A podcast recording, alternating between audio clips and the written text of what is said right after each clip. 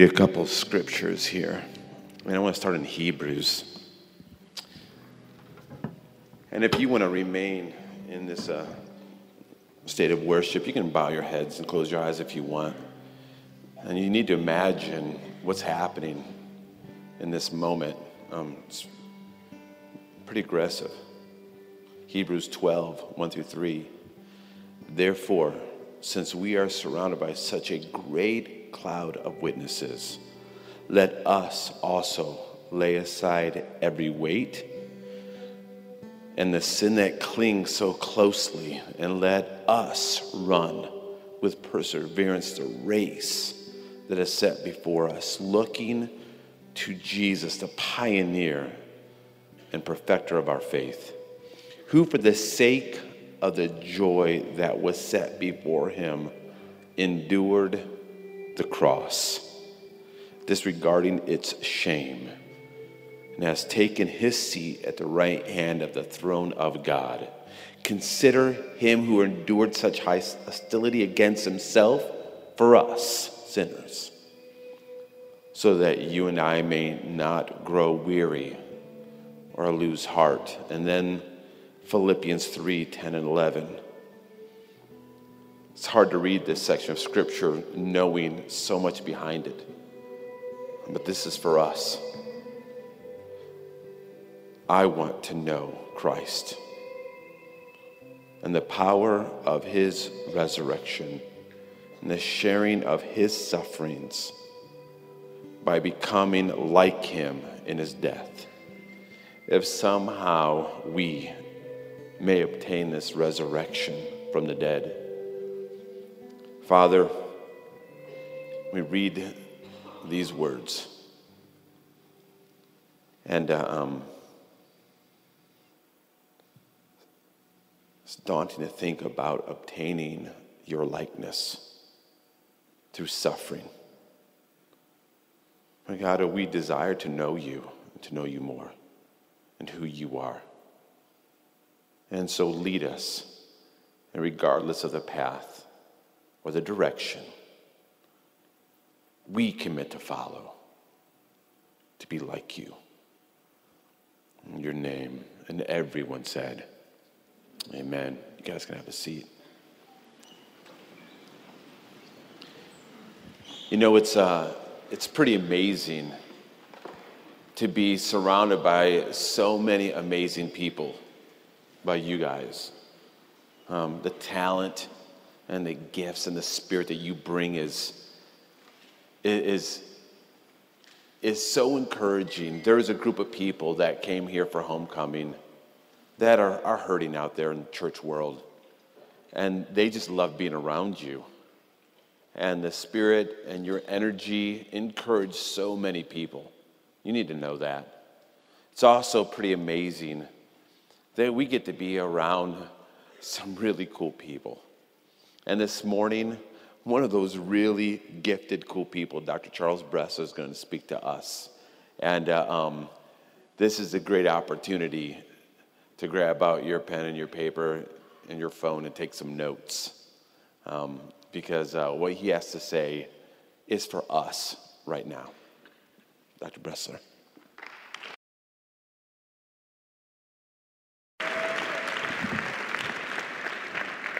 I feel in part that we can leave right now with the powerful words in which we sang and the powerful scripture. So please bow with me in prayer. Father, the book of James tells us that if we draw nigh to you, you have promised to draw nigh to us. Here we are. Take us as we are, mold us and shape us into the image of your Son, and by the power of your Spirit, will you use the next 30 minutes to change our hearts, to shape us just a little bit closer into the image of the Lord Jesus Christ? And we are asking for something we cannot do in our own power, but you must do. And it's in the name of your beloved Son we pray, the Lord Jesus Christ. Amen. Oh, what great love the Father has lavished upon us that we should be called the children of God, and that is who we are. You are God's children. You are his beloveds. You are his sons and daughters. You are a royal priesthood. You are a chosen people. But a 20th century Christian apologist has these words to say to us today. We are actually, at the present moment, creatures to some great extent who are a horror to God and a horror to ourselves. And the holiest amongst us knows that to be a fact. The author of that quote is C.S. Lewis, poet, dramatist, essayist, Christian apologist, and author of the beloved Narnia Chronicles. When we hear that quote, quote, we are a horror to God in some respects, immediately I think that I am a conundrum to God. My guardian angel is thoroughly perplexed. what I say, what I do. I say that the Lord Jesus Christ is the way, the truth, and the life. You do too. I say that I believe the Bible. You do too. I say that I want to follow Christ in all that I am and want to do, and you say that too, but then I know me, and you know you, and you know, and I think Lewis is right, in the depths of our hearts, we are horrors to ourselves because we are conundrums. We want to follow Christ and think of what we do perhaps on a daily basis. We live existentially painful lives. We live lives often filled with anxiety, filled with tension, and filled with pain. And a lot of the pain, folks, we bring on ourselves, but not all.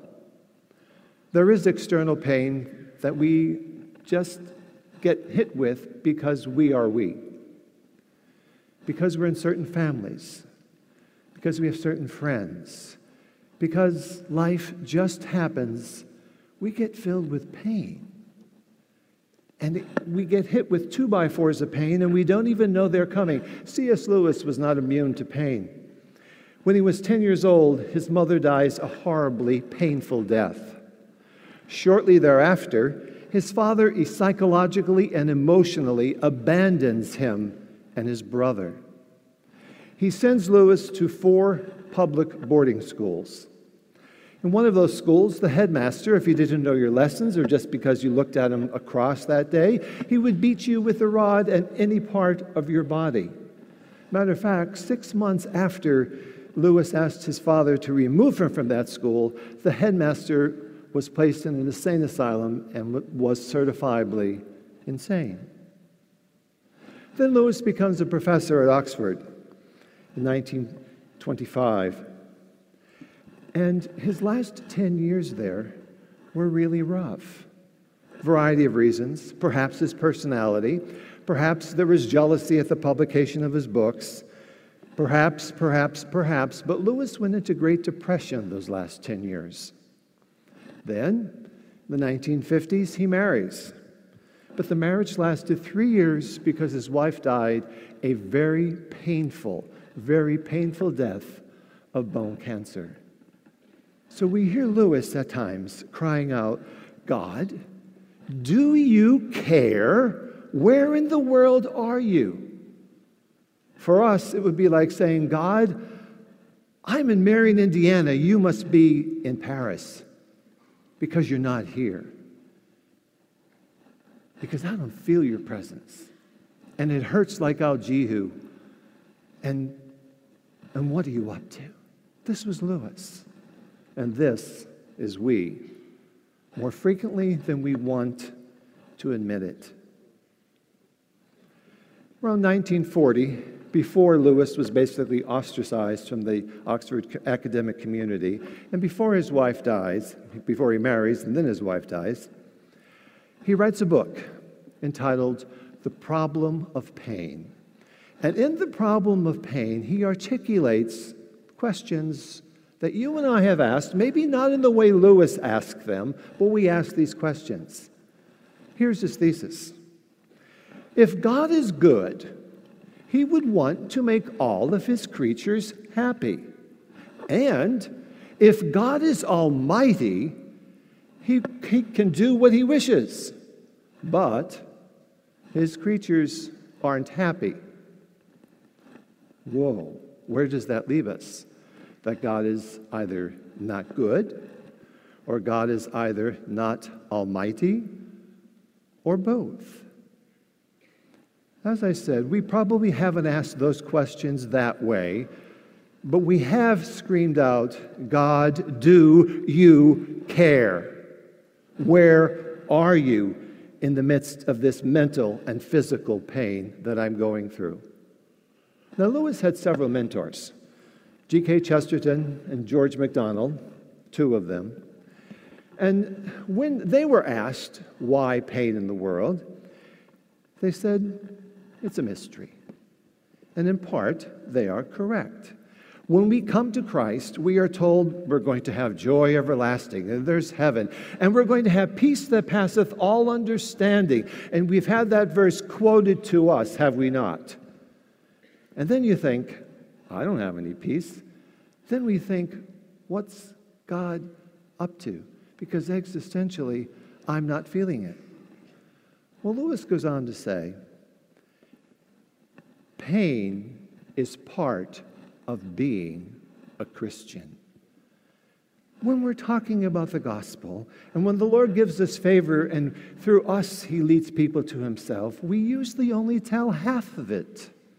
We talk about the joy and the peace and the contentment and all the rest of it, but you know, sitting in that chair, life sometimes sucks, Christian or not, and it hurts like all Jehu. Now, what do we do? What do we say? We can say it's a mystery, as Chesterton and many others said, and that's true, but that's usually the general answer we give people. It's a mystery. Isn't that nice to say to them? Why would they want our worldview? I asked that question myself. Well, it is interesting if you look carefully at the New Testament. What does Jesus promise the 12 apostles? Yes, he promises them that they'll reign with him. But look carefully. He promises them suffering. He promises them it's going to be painful to look like the Lord Jesus Christ. How many times have you prayed and have I prayed, Lord, I want to be like your Son? That is an extremely dangerous prayer to pray because the Father will take you up on that, and He will take me up on that, and then the pain starts. And Lewis knew that pain. And Lewis says if we are to understand the pain in our lives, if we understand the hurts, we have to put it into God's story not Charles's story or Lisa's story or somebody else, but God's story. The big problem for you and me is we want to be the authors of our own lives. Matter of fact, we don't simply want to be the authors of our own lives, we want to be the major protagonist. We want to have center role. We want all the peripeteias, the ups and downs, and the denouements to center on us. Amen, brothers and sisters. And then there's God who says, I'm going to write your story. You may not even be a minor character, never mind the major protagonist in my story. Oh, we all want to be Daniels and Ruths and all the rest of it, but the reality is most of us will not. And we have to be content to be the people God has created us to be. And that's difficult at I will look around you. You could always find somebody smarter. You could always find somebody better looking. You could always find the better athlete. It's like, whoa. And so Lewis says to understand our pain, it involves something quite major self surrender on a daily basis. Wow, a daily basis. It means At some point during, this is Lewis speaking, sometime during the day, perhaps in the early morning, when I awake and when you awake, it means this body, Lewis calls us half amphibians, we need to get on our knees and say, I'm not in charge. I don't know about you. God doesn't need a reminder that I'm not in charge. I need a reminder that I'm not in charge. And Lewis says to understand pain, we have to, it has to accompany self-surrender otherwise it makes no sense and there will be no purpose for pain if we don't have self-surrender matter of fact lewis goes on to say about this god whispers to us in our pleasures he speaks to us in our conscience but he shouts to us in our pain it is god's megaphone that says hey you you're trying to be the major protagonist again. I didn't call you to do that. Come back home. In other words, for Lewis, and I don't want to say this, but I happen to agree with him pain is a necessary part to the Christian life.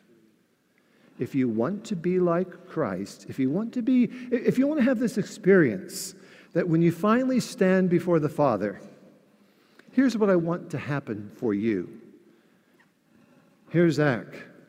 Here's the Lord. Here's the Father. The Father looks at Zach and he looks at the Lord.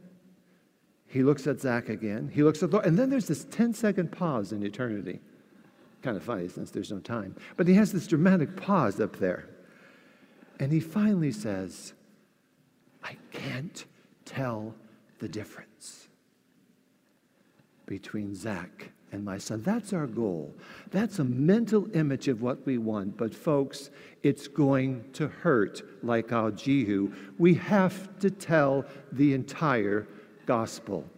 The New Testament invites us to be with Christ, but there's pain unspeakable, and we have all suffered it. But we must put it into the context of self surrender. Lewis was a professor at Oxford. You see, they, actually, that's where he, that, those were his apartments. They're, that's called new buildings, built in about 1758. They still call them new buildings. That's an old place over there. Next slide, please. Slide. Maybe not. Oh, yeah. There's the chapel. Lewis taught at Magdalen College, Oxford, for about 30 years. Next slide. Another part of new buildings. Next one. He had a friend. You may recognize this friend. J.R.R. Tolkien. They love to talk. They love to talk about mythology. They love to talk about Norwegian mythology. And one night, September 19th, 1931, Lewis was in his rooms with J.R.R. Tolkien and another Oxford Don named Hugo Dyson. And they started to talk and they said, Let's go for a walk. Next slide, please. On the east side of Magdalen College is this wonderful walk that encompasses the school, and it's called Addison's Walk, after a newspaper reporter, basically, of the 17th century. And so the three guys start walking, and Lewis at this time was a theist, but not a Christian. For half of his life, folks, he basically was an atheist. Half of his life. 1929, he says he was at his bedside and he finally had to admit that God was God, but he said, coming to know that God was God was one of the most painful things of entire existence. He said he fought it all the way. Coming to Christ, sometimes we want to make it so darn simple follow these four rules, but it doesn't follow those neat patterns for a lot of us, not for Lewis. He said he was the most reluctant theist this side of France. By the way, they all hated France. the Brits, that is. So he's walking along with Tolkien and Dyson, and they're talking about God. And, and Tolkien looks at Lewis and says, You know, Lewis, you don't have any, he called him Jack, by the way. He says, Jack, you don't have any trouble believing in redemption and blood sacrifice and resurrection when you think it's a myth, do you? And Lewis said, No. And Tolkien said, The difference between those myths that you read and Christianity is that Christianity really happened. There was a Christ. It's not just a simple story, it's a real story.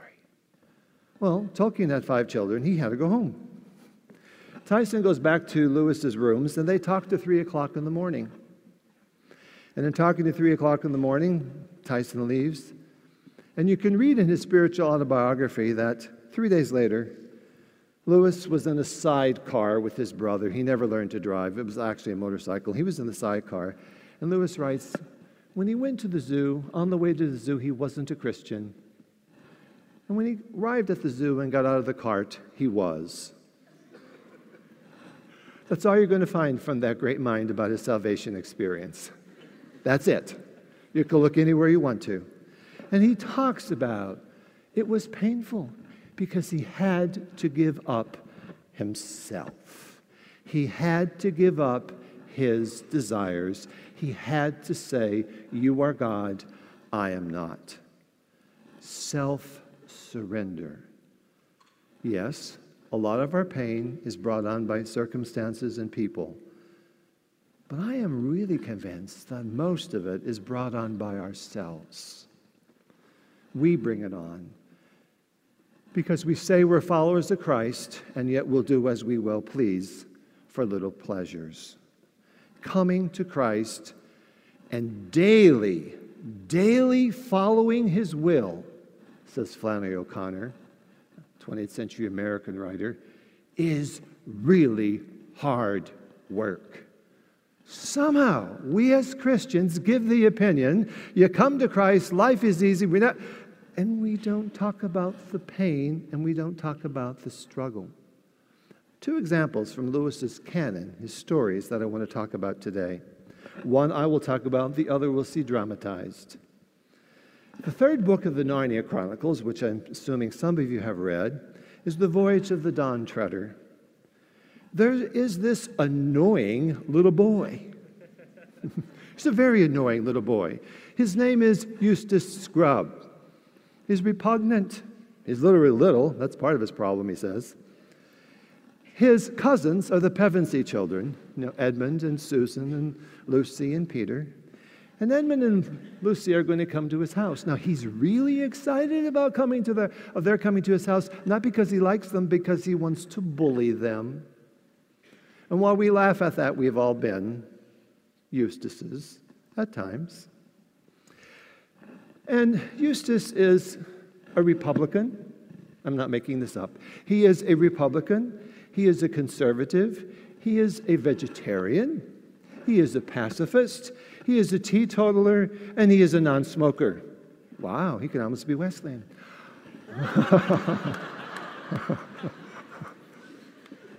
now, Eustace likes to make fun of people. Oh, there's another major problem with Eustace. He loves science. Now that's now my science friends don't slam me, right? He's extremely unimaginative. He hasn't read the right books. No, no, no. He's very into observation and that's all. So Edmund and Lucy come to his house. They enter a room, and through sort of magic, I guess, the magic of Narnia, the three end up in Narnia. Where does Edmund end up? Out of the ocean, swimming by a boat, and he feigns he can't swim, so they come and rescue him, put him on the boat, and he screams, I want to go to the British consulate. Now remember, he's in Narnia, all right? He doesn't believe he's in Narnia. He doesn't believe that what God can do, what Aslan can do. So he starts fighting with everybody. He pulls Reepicheep's tail, the little mouse, and then Reepicheep takes his sword and starts bashing him over the head. All right? and then finally, they, they put him aside. They sort of ignore Eustace, and they land at the Lonely Islands, and adventures happen, as you well know, either you've seen the movie or read the book. In the Lone Islands, everybody's captured by slave traders, except Eustace, because nobody wants him. Nobody wants Eustace, so they let him go. Well, the movie, the Disney movie, got it wrong, as it often does with these books. At the end, uh, King Caspian comes and saves the day. But if you remember the movie, Edmund comes trancing along, accidentally knocks over the, king, the governor and kills him. Didn't happen in the book. They get on board a ship. They go away for a while and they end up in a storm, and then they crash land on an island. Well, everybody's trying to put the ship back together again, and Eustace decides to go for a walk, not because he wants to walk, but because he's lazy. He goes for a walk and he comes up to this big cave, and outside the cave is a dragon.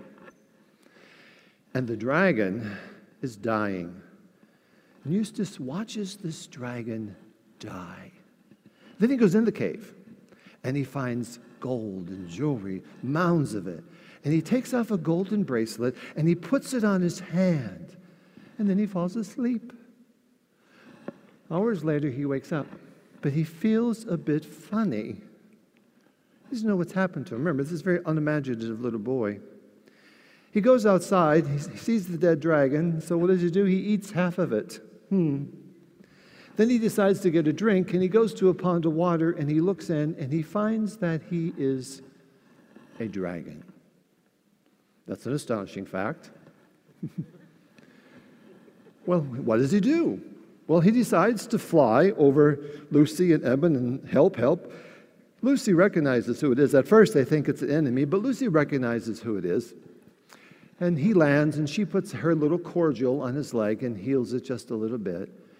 And then he becomes a rather nice dragon. He starts helping everybody work. And then one night, he's by himself who comes to the scene but Aslan? And Aslan says, Follow me. I'm going to heal you. I'm good, but first I need to bathe you. Dragons probably aren't afraid of lions. Think of it. If you're a dragon, you could eat a lion. But Aslan was really afraid, excuse me, Edmund was really afraid of this lion because he was simply afraid. Before Aslan washes Eustace, he says to him, You have to take off your clothes. Well, Eustace looks, he goes, Oh, I'm a reptile. I could shed. So, three times he starts trying to take off his clothes to shed his skin. And finally, finally, Aslan says, I have to help you. Now, the movie gets it horribly wrong.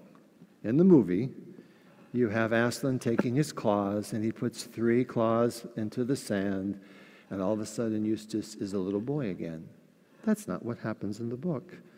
What happens in the book, Eustace tells us later that when Aslan took out his paws and his claws, he goes and rips the skin off Eustace, and Eustace says, It pierced me to the heart. It was horribly painful, but there was pleasure in it knowing I was getting rid of the skin. And finally, Aslan rips everything off. He picks Eustace up, throws him in the water, and Eustace comes out a boy. What a wonderful picture, folks, of us. We're living the good life. We want to do all things that are fine, but Jesus has to do the changing. We can't do it on our own, and it's going to be painful.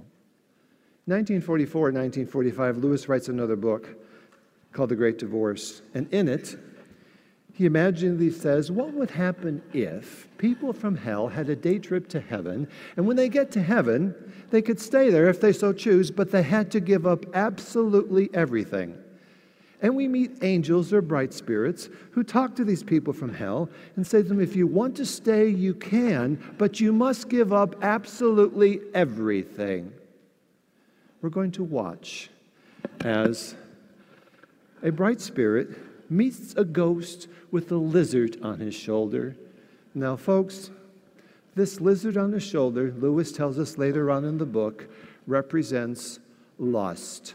Not just sexual lust, Lust, you can lust, lust after degrees. You can lust after pretzels. You can lust after a spouse. And we're going to listen as we see what happens, whether or not this bright spirit can convince the ghost to stay in heaven, but to give up his pleasures.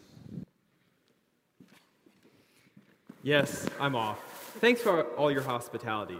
But it's no good, you see. I told this little chap that if he came along, he'd have to be quiet, which he insisted upon doing. But it just won't stop. And I realize his stuff won't do here. So I'd be better if I just left. Would you like me to make him quiet? Well, of course I would. Then I will kill him. Ah, keep back! You're burning me! Don't you want him killed? You didn't say anything about killing him at first. Hardly think something so drastic is necessary.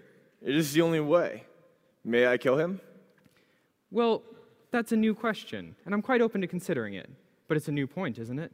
I mean, for the time being, I was only thinking about silencing him. Because up here, well, it's so damned embarrassing. May I kill it? There's time to discuss that later. There is no time. May I kill it? Honestly, I don't think there's the slightest necessity for that. The gradual process would be far better than killing it. The gradual process is of no use at all. Don't you think so? Well, I'll consider what you said. I honestly will. In fact, I'd let you do it right now, but I'm not I'm not feeling the best today, and it, it'd be silly to do it now. I'd have to be in good health for the operation. Some other day, perhaps. There is no other day. All days are present now. Keep away! How can I let you kill, kill it? You tear me to pieces. It is not so. But you're hurting me now. I didn't say it wouldn't hurt you. I said it wouldn't kill you. I know. You think I'm a coward, but it isn't. I say, let me run back by tonight's bus and get an opinion from my own doctor. I'll come the first moment I can. But this moment contains all moments. Why are you torturing me? You're taunting me. How can I let you tear me to pieces? Be better off if you just killed the damn thing without asking me before I knew. It'd be all over by now if you had. I cannot kill it against your will. It is impossible. Have I your permission? Be careful. You can do what he says. You can kill me. One fatal word from you, and he will. Then you'll be without me forever and ever. It's not natural. How could you live? You'd only be a sort of ghost, not a real man as you are now. He doesn't understand. How could he? He's a cold, bloodless, abstract thing. It may be natural for him, but it isn't for us. Yes, yes, I know there are no real pleasures now, only dreams. Aren't they better than nothing? I admit, sometimes I've gone too far in the past, but I won't do it again. I promise. I'll give you nothing but really nice dreams, all sweet and fresh and almost innocent. You might say, quite innocent. Have I your permission? I know it will kill me. It won't, but say it did. You're right. It'd be better to be dead than to live with this creature. So I may? Damn and blast you! Get on with it, can't you? Do what you like. Get it over. God help me. God help me. Ah!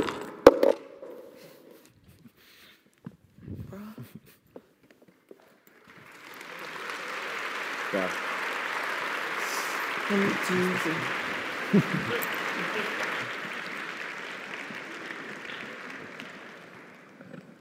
The only character in the novel who chooses to stay in heaven is the ghost with the lizard on his shoulder. What a message for us. So frequently, we choose little pleasures. They could be academic, they could be sexual, they could be anything it is that takes us away from Christ. And here's Lewis's statement If I had spiritual lenses to put on right now, on most of your shoulders, folks, I'm going to see a lizard. What's your lizard? What's your besetting sin that over and over and over you told God you wouldn't do, and you will do it? Pain is necessary. Notice what the ghost, what the bright spirit said to the ghost. I never said it wouldn't hurt. I told you it wouldn't kill you. Becoming like Christ is going to hurt. So, my question to you right now don't look at your neighbors, don't think of your parents or siblings, but of yourself. Most of the time, we inflict pain on ourselves because we say we're followers of Christ and we have lizards on our shoulders. But notice something. In that novel, the bright spirit had to ask permission. God's not going to override your will. That's not the kind of God we serve. He's going to say, Do you want me to kill your lizard? And if you do, I will, and it will hurt, but I'll do it. I will free you. Sort of like the story I was told from one of our students from Sri Lanka about an elephant. When the elephants in Sri Lanka are babies, they put chains and cords around their feet, at least one of them, make it a taunt cord and the baby can't get away. Well, when the elephant becomes an adult, they'll put these very thin cords around one, one leg of the elephant and tie it to nothing. This is an elephant. This is an elephant who could pull tons. And the elephant is stuck right there because it thinks he can't or it can't move. Many of us are stuck with our besetting sins because we don't realize Christ has already freed us. Here's my admonition to you you could walk away right now with God's help. It will hurt. You may need to talk to somebody. You may need to get counseling, but you need to be able to say right now, Father, I want my lizard off, and I give you permission to kill my lizard. It's going to hurt, but I'm willing to do it. So, Father, this is your moment. There are lizards all around us, on our shoulders. And sometimes, Dad, we get rid of one lizard, and the baby lizard seems to take its place as we mature, and we have to come back to you and ask for self surrender once again to your will.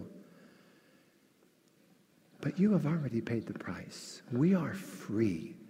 That elephant is bound and didn't know. We are bound this morning by besetting sins, by lizards that claim they'll give us sweet dreams and sweet pleasures. And it's all false, and it takes us away from you.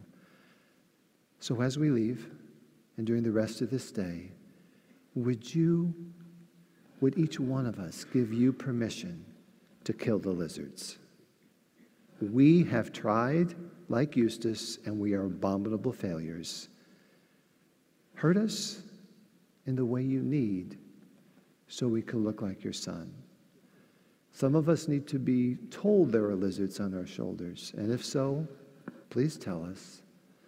Do, you, do what we cannot do for ourselves. Help us to walk away when that lizard dies and be free this moment. We love you. Perform that miracle in our lives today. And it's in your Son's name we pray. Amen. You are dismissed.